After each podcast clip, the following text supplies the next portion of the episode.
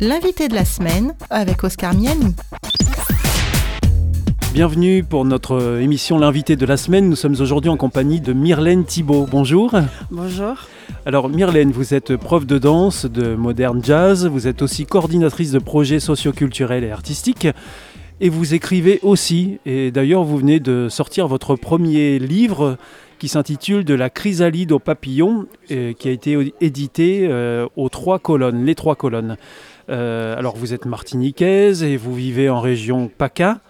Et en réalité, ce livre, euh, c'est votre histoire. Voilà, c'est mon histoire. Et alors, c'est de ça dont vous allez nous parler aujourd'hui à ce micro, de votre histoire.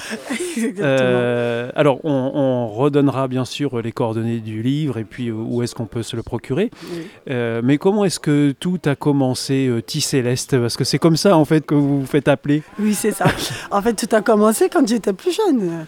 J'étais jeune et j'avais mon cousin qui aimait nous embêter. Et du coup, il m'avait trouvé un petit nom, et Céleste. Et du coup, c'est un nom qui m'a suivi puisque aujourd'hui, je suis mariée avec un monsieur Thibault.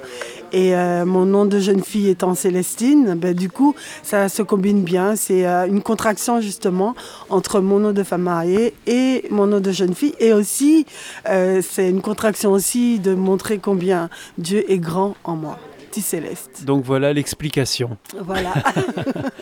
Et alors donc, euh, votre livre, pourquoi est-ce que vous l'avez intitulé De la chrysalide au papillon? Pourquoi? Pourquoi? Parce que c'est euh, vraiment une histoire qui raconte comment, en fait, quand j'étais petite, euh, j'étais enfermée dans un cocon familial avec beaucoup de souffrance et il a fallu vraiment me, me battre pour pouvoir m'envoler et réussir justement à, à m'épanouir. Et qu'est-ce que vous appelez beaucoup de souffrance?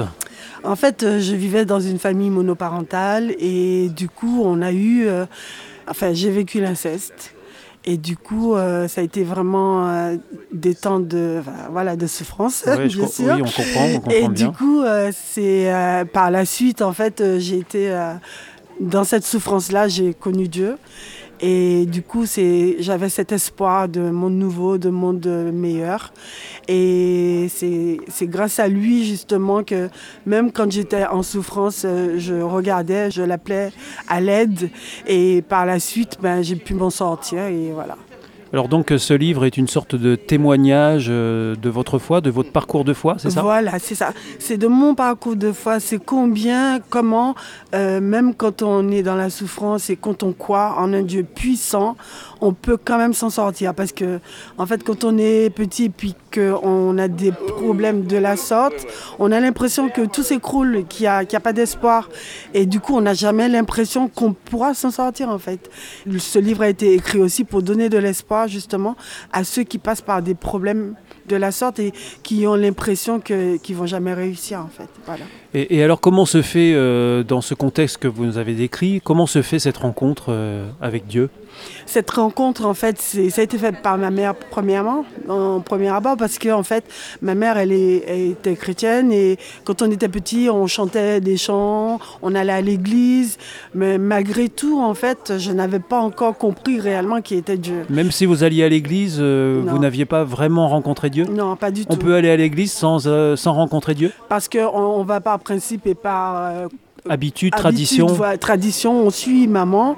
Et c'est après que, quand on réellement fait son- sa propre expérience, faire ma propre expérience, ça veut dire que dans cette souffrance-là, quand j'avais besoin de quelque chose, et euh, j'avais, parce qu'on était pauvres aussi, et du coup, des fois, j'avais besoin de manger, j'avais besoin d'argent, et euh, je, je, j'avais, je raconte dans ce livre justement ces expériences où, quand j'avais besoin d'argent pour prendre le bus, parce qu'on marchait souvent à pied, et euh, un jour, j'avais demandé à Dieu de me donner des sous pour prendre le bus. Et j'avais trouvé sous le préau de, du collège euh, 2 euros pour prendre le bus. Ça a été vraiment un miracle pour moi. Euh, Quand on est petit et qu'on voit ces choses, on se dit, mais Ça il compte. est là, ça il compte. est là, en fait. Et du coup, c'est au fur et à mesure cette expérience-là. Et après, juste, juste quand je lui ai demandé de me sortir dans cet état d'inceste et de tout ce qui se passait chez moi et que j'ai vu vraiment que euh, un jour, ben, ça a pris du temps, mais quand même, j'étais accueillie dans un centre pour jeunesse, jeunes en difficulté, et j'étais épanouie. Du coup, là, ça, je voyais vraiment la grandeur de Dieu, quoi. Et quand on est dans une situation de souffrance et que Dieu met du temps à répondre, ça semble pas long à ce moment-là? C'était très long. c'était très long. Et, c'est ça, c'est-à-dire que, en fait, des fois, je, me pose la question, mais comment on arrive à tenir bon malgré tout? En fait, je me cachais en fait derrière. Euh, en fait, alors j'avais deux, deux phases. J'avais la phase extérieure où, où je souffrais et la phase intérieure où j'avais cette paix-là malgré tout. Et c'est ça que j'arrive pas à expliquer.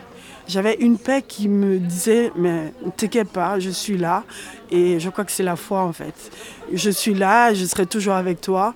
Et comme je chantais beaucoup, j'aimais l'art, j'aimais dessiner, j'aimais faire des poupées avec de la boue. En fait, tout ça, ça me permettait d'être épanouie en fait. Et du coup, euh, voilà, je transmettais cet espoir-là malgré ma souffrance. Alors T-Céleste, je vous propose qu'on fasse une première pause musicale dans cette émission et puis on se retrouve juste après. D'accord.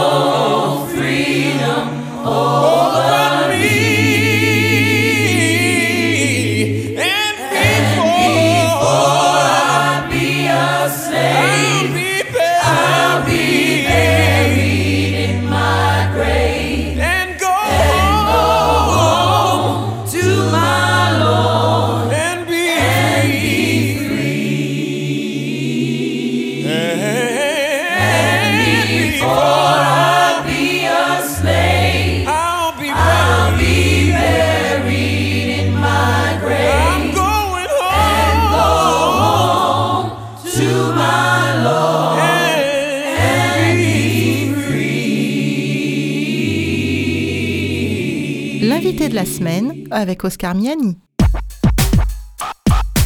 Alors, notre invité cette semaine est T Céleste ou Myrlène Thibault, euh, qui vient de publier un livre aux éditions Les Trois Colonnes qui s'intitule De la chrysalide au papillon.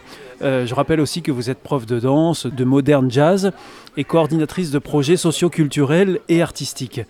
Alors, vous venez de nous expliquer juste avant la pause musicale euh, dans quel contexte vous avez grandi, comment ça s'est passé pour vous, votre rencontre avec Dieu aussi. Comment est-ce que, euh, à ce moment-là, vous trouvez votre orientation euh, La danse, c'est venu tout de suite?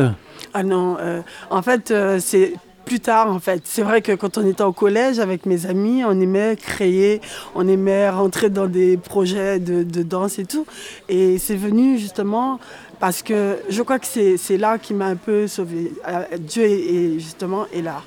Et c'est-à-dire que en fait, quand j'étais petite, euh, quand j'étais plus jeune, euh, quand on était au collège, ben, on avait des, gens qui nous proposaient des choses et tout. Par exemple, de, faire des chorégraphies pour présenter à la fin de l'année et tout. Et du coup, c'est devenu une habitude. Et quand j'étais petite aussi, j'aimais dessiner et j'aimais créer mes propres poupées et tout. Parce que comme on n'avait pas d'argent pour pouvoir euh, les acheter, du coup, on les créait avec, soit avec de la boue, soit avec de la laine ou on faisait du bracelet. En fait, on avait la fibre artistique dans la famille, comme ma mère et tout. Et du coup, c'est vrai que ça m'a suivi. Et plus tard, en fait, euh, je, je, me suis inscrite euh, au, CERMAC. Le CERMAC, c'est un centre socioculturel aux Antilles, au pays. Et du coup, euh, voilà, c'est après, c'est venu le saxophone, la flûte. ah oui, il n'y a pas eu que la danse, en fait. d'accord, d'accord. Et voilà, voilà, c'est ça. Quand vous êtes de, dans ce centre d'accueil pour les jeunes en difficulté ou en détresse, euh, qu'est-ce qui se passe euh? Là, je vis un moment où je me dis, mais c'est un rêve.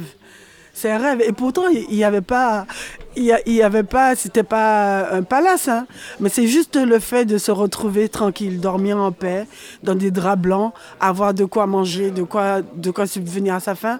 On, a beaucoup de choses sur la table et on peut se servir à satiété. Du coup, c'est des choses que je n'avais pas vécues quand j'étais petite. Et du coup, là, je me disais, waouh, c'était vraiment une délivrance pour moi. Mais bon, c'était une délivrance parce que j'étais dans une autre ambiance, mais j'étais un peu traumatisée par rapport à tout ce que j'avais vécu. Bien sûr. Voilà. Et, alors, comment on, se répare, comment on se reconstruit euh, d'une enfance euh, compliquée? Ah, la, seule, la seule guérison, c'est en Christ. C'est vraiment de trouver Dieu et de savoir que c'est lui seulement qui peut nous... C'est comme, c'est comme si avec Dieu, je le dis, c'est quelque chose, c'est une image qui me, me parle là, c'est comme si on passe dans une machine à laver avec Dieu. Ça veut dire que tout ce qu'on a vécu, c'est comme s'il l'efface complètement parce qu'on croit en lui et on le laisse faire. Mais ça vient petit à petit, ça vient pas du jour au lendemain. Ça a été vraiment toute une étape de ma vie où au fur et à mesure, j'ai vu qu'il m'a, il m'a enlevé ça, après il m'a enlevé ça, il m'a enlevé ça. C'est vraiment une étape. Et est-ce que Dieu a placé sur votre chemin euh, des gens justement qui ont pu vous aider aussi euh, vous en sortir Oui, bien sûr. Déjà, la première personne qui l'avait placé, euh, c'est la personne qui m'a permis d'aller à la gendarmerie pour porter plainte. C'est un ami, c'est une ancienne amie qui était devenue mon petit ami parce que, enfin j'avais besoin de, m'en sortir. Du coup, je me suis accrochée à lui et il venait chez moi et c'était rare que les gens venaient à la maison. Et du coup, quand j'ai vu cet homme arriver à la maison, là, je me suis dit, Seigneur, c'est mon sauveur. Alors lui, il va me faire sortir sortir de là. Et du coup, euh, a été par lui justement que j'ai pu aller à la gendarmerie. Et après, le centre où, dans lequel je me trouvais, ah ben, eux, au fur et à mesure, nous ont accompagnés. Et après, j'ai trouvé des églises partout où j'allais, des gens, une famille chrétienne justement, qui m'a donné espoir. D'accord. Voilà. Et euh, du centre de jeunesse, euh, vous en sortez comment? Du centre de jeunesse, en fait, je sors parce que en fait, c'est parce qu'il y a ma soeur qui avait déménagé aussi. Et là, elle, m'a accueilli chez elle. Et du coup, je me suis encore euh, voilà, envolée, encore plus. Au fur et à mesure, je voyais mon. Donc, encore une personne qui était placée sur votre chemin. Et puis, à un moment donné, euh, vous venez. Euh, alors, je, je ne sais pas, mais qu'est-ce qui se passe entre le moment où vous vous reconstruisez et le moment où vous venez en métropole? C'est un laps de temps de combien? Ben, c'est long, hein C'est long? Mais attends, parce que c'est pas fini. Parce que normalement, en fait, je m'en sors pas tout de suite, puisque je me suis. Alors, j'ai été guérie comme je Mais il faut, il faut, il faut raconter les choses sans trop les raconter, parce qu'il faut que les auditeurs achètent le livre et le lisent. tout à fait, tout à fait. En fait, en fait le truc, c'est que je suis, j'ai été guérie complètement euh, quand je suis arrivée à Marseille. Et ça, c'était quand, euh, Marseille 2008, j'ai fait un an à Paris. Après, de Paris, je suis partie à Marseille, j'ai fait cinq ans. Et après, je suis venue à Marseille. Du coup, ça fait quand, même 2015 à peu près. Eh ben, j'étais guérie à Marseille, mais ça a pris du temps. Ça a pris peut-être euh, trois ans. Trois ans encore à Marseille. Parce qu'en en fait, quand je suis arrivée à Marseille, c'est là que je me suis retrouvée face à moi-même. C'est comme si, en fait, tout mon passé est revenu. J'ai rien compris. Mhm. Ça, a, ça a refait volte-face. Parce que c'est. En fait, là, cette, cette partie-là, je vais laisser les auditeurs le découvrir dans le livre. Pourquoi, quand je suis arrivée à Marseille, j'ai eu ce. C'est comme si c'était un gros flashback. Tout était revenu. Voilà. Et j'étais complètement déprimée. Et du coup, euh, j'ai vraiment prié pour. Euh, c'était vraiment dur. Myrlène Thibault ou Ticéleste, je ne sais plus comment il, faut dire. Euh, je vous propose qu'on fasse une nouvelle pause musicale dans notre émission. Et puis on se retrouve juste après et on continue euh, d'échanger ensemble. Merci, à tout de suite.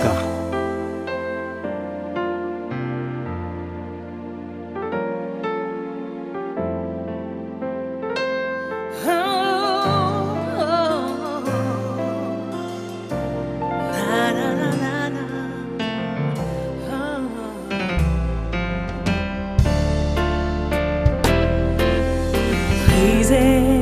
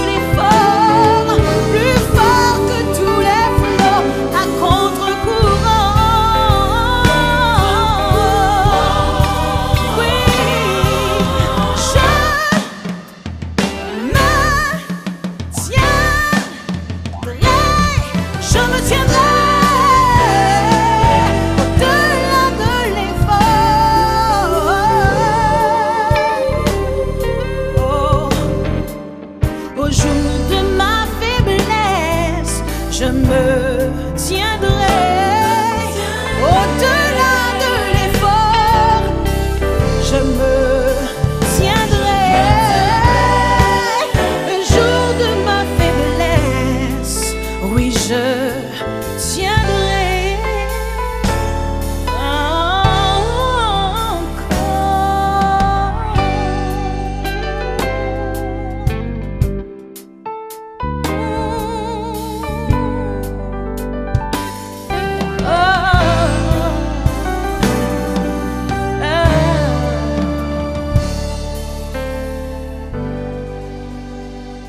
L'invité de la semaine avec Oscar Miani. Notre invitée cette semaine est Myrlène Thibault, dite Céleste, Ti Céleste, pardon. Donc euh, je rappelle que vous êtes euh, auteur ou autrice, je ne sais plus comment il faut dire, euh, d'un livre qui s'intitule De la chrysalide au papillon, euh, publié aux éditions Les Trois Colonnes. Alors c'est tout récent. hein. Oui. Vous êtes aussi euh, prof de danse, de modern jazz et puis coordinatrice de projets socioculturels et artistiques euh, en région PACA. Vous venez de nous raconter euh, depuis le début de cette émission euh, votre parcours, euh, vos expériences, votre rencontre avec Dieu aussi qui compte beaucoup. Il y a eu un événement aussi dont on n'a pas beaucoup parlé, c'est votre mariage. Euh, Oui, bien C'est sûr. ça, avant de venir en Ah, métropole. ben, bien sûr, bien Mhm. sûr. En fait, euh, ça a été vraiment pour moi une, autre délivrance de rencontrer l'homme de ma vie parce que c'est c'est quelque chose, euh, enfin, voilà, par rapport à mon enfance, c'était pas évident pour moi de trouver quelqu'un puisque, en fait, euh, il faut savoir que après ce que j'ai vécu, en fait, j'étais vraiment dans l'excès, euh, c'est-à-dire j'étais dans le charnel. Puisque comme j'avais pas confiance en moi, je cherchais justement, euh, j'avais beaucoup, je mettais beaucoup d'attirail en fait pour attirer les gens parce que euh, je, je- cherchais une confiance en moi, je cherchais à plaire aux gens et tout parce que je me disais eh ben voilà il fallait que je sois quand même femme et tout même si j'avais vécu des choses euh, très dures et tout. Enfin, Vous vous cherchiez. voilà, je me cherchais. Et j'avais pas encore compris que ce que je cherchais, c'était Dieu lui-même, en fait. Et du coup, euh, euh, à un moment donné, en fait, euh, quand j'étais chez ma soeur, puisqu'on s'était arrêté à la partie où ma soeur m'avait accueilli chez elle, Oui. après le centre. Oui. Et du coup, euh, à un moment donné, dans, dans cette relation avec ma sœur, euh, je me suis rendu compte que j'étais, j'allais trop loin dans tout ce qui était charnel et tout. Et j'avais même eu des soucis parce que le fait que les hommes me regardaient, ça me perdait en fait. Et je ne sais pas si vous comprenez ce que je raconte là. Je, comprends bien. Je comprends bien. Et à un moment donné, en fait, je me suis remise en question et j'ai arrêté. Euh, C'est-à-dire que au lieu de mettre des jupes courtes, euh, ben, j'ai changé complètement ma, ma tenue vestimentaire et j'ai pris un verset qui disait euh, Si je vis, ce n'est plus moi qui vis, c'est Christ qui vit en moi. Et euh, du coup, j'avais demandé à Dieu de faire de ça, de ce verset, une réalité dans ma vie. Et comment ça se vit, ça, Dieu qui vit en, en vous, Voilà. Myrlène? Comment Voilà. ça s'est vécu, ça? Ah ben, ça s'est vécu dans le sens où j'ai fait taire, en, en fait, tout ce qui était... euh, euh, il fallait que je mette des cheveux, il fallait que je mette du rouge à lèvres, il fallait que j'ai des jupes courtes. Du coup, j'ai complètement changé ma tenue vestimentaire. J'ai beaucoup étudié la parole de Dieu et j'ai fait de, non seulement de ce verset-là, mais de toute la vie de Dieu une réalité dans ma vie. Et je mangeais différemment, enfin vraiment. C'était une hygiène de vie, non seulement, c'était une manière de parler, c'était une manière de me vêtir, c'était tout qui avait Un changé. nouveau style de vie. Voilà, un Ah. nouveau style de vie. J'avais vraiment envie de plaire à Dieu et, et de me conformer à tout ce qu'il me demandait, à ses commandements et tout ça. Et c'est de là que j'ai rencontré mon époux. Parce que c'est un jour où j'étais dans l'église et du coup, il est- ce jour-là, en fait, ils sont tous, ils étaient quatre euh, jeunes hommes qui sont venus dans l'église et c'est là que je me suis fait remarquer. En fait, je me suis pas fait remarquer parce que j'étais toujours dans mon coin. Parce que quand j'étais, quand j'étais dans l'église, j'avais pas d'amis et tout, j'arrivais pas à aller vers l'autre, à parler aux gens. Et pourtant, j'étais dynamique, hein. Mais dans l'église, j'arrivais pas. C'était comme si c'était un autre monde pour moi. Vous vous sentiez pas à votre place? Non. Je me sentais pas à ma place. Ah. C'est peut-être par rapport justement à ce que j'avais vécu. Et du coup, eux, ils m'ont repéré, ils sont venus me parler. Et, et là, j'ai vu des gens différents. J'ai vu des enfants de Dieu parce que à chaque fois que les gens m'abordaient, c'était plus pour mon physique. Et là, ces garçons-là qui m'avaient abordé, c'était pour me parler de Dieu. Et là, j'ai dit, Et pour votre personne, pas voilà. pour votre physique. Voilà. Et, et là, je me suis dit, waouh, c'est la première fois qu'on m'aborde pour moi, en fait. Ah.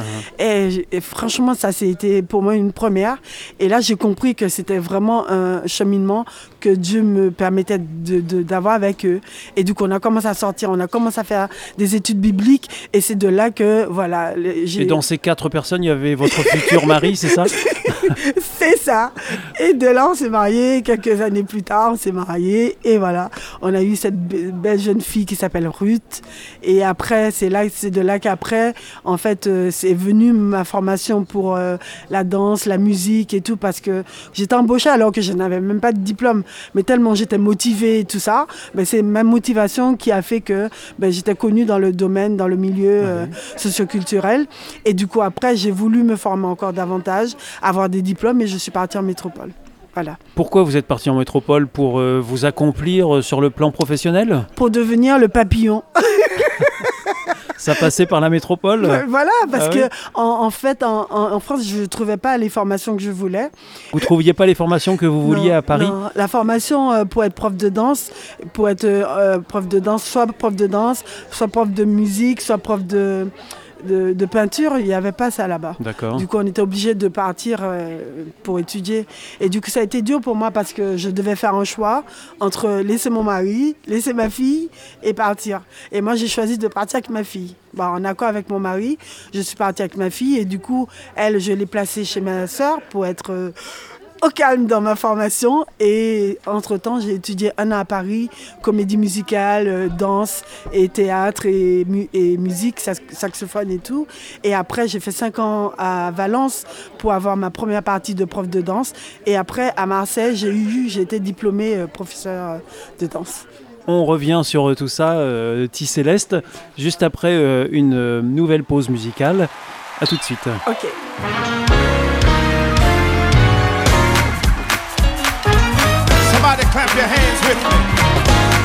Let's have a Holy Ghost time. Come on. The song says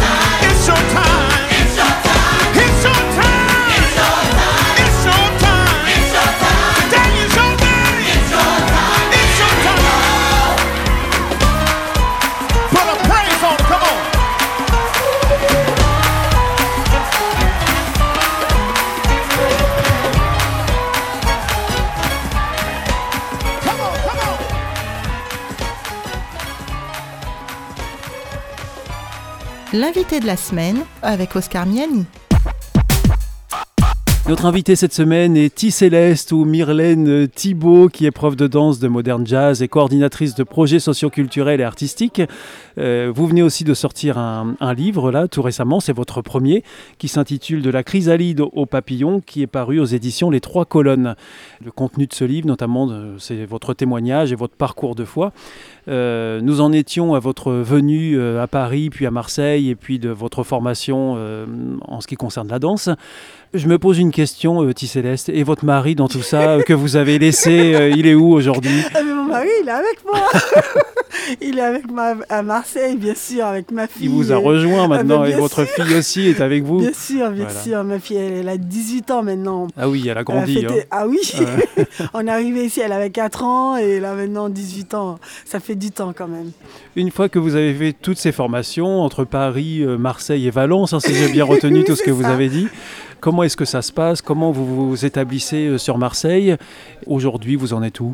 Ben, Aujourd'hui, mon projet, justement, c'est de pouvoir euh, rendre tout ce que j'ai reçu, non seulement par le biais de Christ, puisque c'est lui en moi qui m'a fait devenir la femme que je suis aujourd'hui, c'est-à-dire parler de, Dieu autour de moi, parler de cet amour, parler de, cette espérance, de son retour qui, voilà, qui est bientôt, pour bientôt.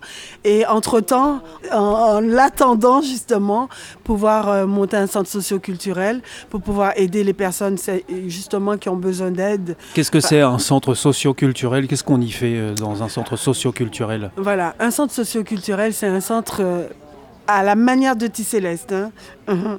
Et dans le sens où euh, donner des cours, mais mettre en place des pédagogies pour accompagner les personnes. En difficulté, Voilà. des personnes en En difficulté difficulté ou des personnes qui ont besoin juste d'être là, d'être épanouies, de prendre des cours, de, de se détendre. Donc ça s'adresse à tout le monde finalement À tout le monde, Mhm. à tout le monde et, et- et vraiment dans, dans l'état où la personne se trouve. Si la personne est joyeuse, qu'il vienne prendre des cours. Si la personne est triste, qu'il vienne prendre des cours, justement pour se Pas, restaurer. pas voilà. besoin d'être malheureux pour y venir. Voilà, c'est ça. Juste qu'on a besoin d'être ensemble et de, re- de se ressourcer, faire, de se faire du bien et tout. Faire, on vient dans ce centre. Et donc euh, la danse aura sa place, euh, j'imagine. La danse, la musique, euh, l'art, la peinture, euh, le chant, tout. Tout, tout, tout. Parce qu'en fait, je ne serai pas toute seule. C'est vraiment, il faut que je trouve cette équipe autour de moi. Et justement, je lance une info. Si, Un si- appel Un appel à à, ce tous micro ceux, voilà, à tous ceux qui sont désireux de- justement de, de, de partager, de témoigner et de, de- d'enseigner. En fait, moi, je cherche des professeurs de musique, des professeurs de danse, des professeurs de chant, des professeurs de vidéo et tout. Enfin, tous ceux qui peuvent euh, autour de moi créer, qu'on puisse mettre en place euh, ce projet et tout. Et des gens qui ont ces- cette même valeur de l'amour, de, d'humilité, de. Enfin voilà, c'est les valeurs que Christ nous enseigne. Ben, vous serez les bienvenus. Alors Un comptable aussi, un comptable Un aussi, c'est possible. c'est très concret. Si. Alors Céleste, euh, donc euh, on a compris que l'art aura sa place euh, et Dieu. Ah, Est-ce qu'il aura sa place dans ce projet La première place, c'est pour Dieu. Hein. Ça veut dire que on peut pas venir dans ce centre-là et puis penser que on va mettre Dieu de côté. On met Dieu en première place et c'est lui qui va nous guider justement, puisqu'on aura les mêmes valeurs, on aura le même état d'esprit. euh, basé sur Christ et du coup avec lui on pourra monter quelque chose de formidable. Et alors ce projet, euh, vous le voyez pour quand? Aujourd'hui, ça veut dire que à partir du Vous moment êtes en train d'y travailler Si, parce Ah. que là, en fait, je dois faire la formation DES pour être directrice socioculturelle. Oui. Et justement, dans ce projet-là, c'est le pro- dans le projet de formation, il faut que je monte déjà le projet du centre. Et du coup, tous ceux qui entendent cet appel-là, même ceux qui sont devant moi, qui veulent travailler avec moi, vous êtes les bienvenus. Et du coup, voilà, je vous attends. Vous pouvez nous contacter directement par la radio Voilà, et puis euh, on vous retransmettra les, les messages. tout à fait. Petit Céleste, aujourd'hui vous êtes déjà dans un centre socioculturel, c'est déjà votre travail. En fait, j'ai arrêté parce qu'il faut que je me forme. Je vais comme je vais faire la Mais formation. avant cette formation, vous étiez ben, dans plusieurs centres vous socioculturels. travaillez dans des centres Plusieurs, socioculturels. voilà. Parce que de coordinatrice de, projet, euh, ça veut dire que vous êtes c'est un, un milieu que vous connaissez bien déjà. Bien sûr, tout à Mhm. fait. Du coup, en fait, non seulement je le fais à l'église, puisque je suis responsable de jeunesse, et du coup, on a mis en place des concerts avec la jeunesse, des comédies musicales, on a fait pas mal de choses avec l'église de Saint-Tron, on a fait pas mal de choses quand j'étais aussi en Martinique. C'est vraiment quelque chose qui me suit. Je l'ai fait déjà dans les centres socioculturels, et j'aurais aimé le faire dans mon propre centre. Voilà. D'accord. Bon, bah, merci beaucoup, Tissélès, d'être venu à ce micro nous parler de votre euh, dernier livre, de votre premier livre, d'être venu aussi nous parler de votre histoire, de votre parcours. Si vous avez un message à donner aux auditeurs là, qui nous écoutent euh, tout de suite, là, quel est le message que vous souhaitez leur adresser, euh, peut-être en rapport avec euh, votre expérience de foi? Oui. Alors, le message que j'ai à vous donner aujourd'hui, c'est de toujours croire que l'impossible peut être possible avec Dieu. Et ne jamais baisser les bras, ne jamais se décourager, parce qu'on a toujours cet espoir, cette espérance de monde nouveau. Parce que Dieu, c'est pas un Dieu pour mentir.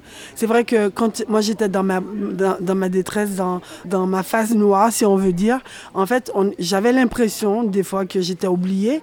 Même encore aujourd'hui, des fois, on a l'impression que, que Dieu, il n'est pas là, mais il est là. Il faut toujours croire, il faut toujours avoir cette foi, cette petite, et écouter cette petite voix qui nous dit, ne baisse pas les bras, va de l'avant, crois que je, je suis capable de faire au-delà de ce que tu me demandes. Et moi, je crois que si Dieu a fait de moi ce que je suis aujourd'hui, le papillon, de la chrysalide au papillon que je suis aujourd'hui, il peut faire de vous quelqu'un de formidable. Alors ne baissez pas les bras, mettez les genoux par terre et continuez à prier, continuez à espérer en lui. Et Alors Voilà. ça prend tout son sens quand c'est quelqu'un comme vous, Tissélès, qui le dit, parce que quand on est passé soi-même par des difficultés, de, de la détresse, de la souffrance, évidemment ça prend euh, tout son sens. Oui, tout à fait. Merci beaucoup. Est-ce que, avant de nous quitter, vous pouvez nous dire comment on peut se procurer votre livre? Alors, pour ceux qui sont à Marseille, j'en ai quelques-uns chez moi. Du coup, vous pouvez. Chez vous mais Si tous les auditeurs viennent chez vous, vous risquez d'avoir des problèmes. Bon, pour ceux qui sont à Marseille, j'ai dit, vous pouvez le trouver à la Maison de la Bible, vous pouvez le trouver À la euh, Maison de la Bible à Marseille? euh, à la Maison de la Bible à Paris. D'accord. Ou vous commandez à la Maison de la Bible. On peut le commander en ligne en fait. En ligne aussi, Mhm. oui. Voilà, je l'ai déjà dit. D'accord, donc sur les plateformes Voilà. euh, où on peut se procurer des Voilà. livres. Alors donc, euh, je rappelle, T-Céleste, ça s'écrit T-H-I Céleste, euh, Oui. sans E à la fin. Voilà. Euh, le titre c'est De la chrysalide au papillon et c'est paru aux éditions Les, Trois, Trois colonnes. Colonnes. et donc on peut se le procurer en ligne sur toutes les plateformes de vente. Voilà. Merci beaucoup T-Céleste, à bientôt, Merci, Au au revoir. Merci pour cet accueil. avec plaisir. Au revoir. Au revoir.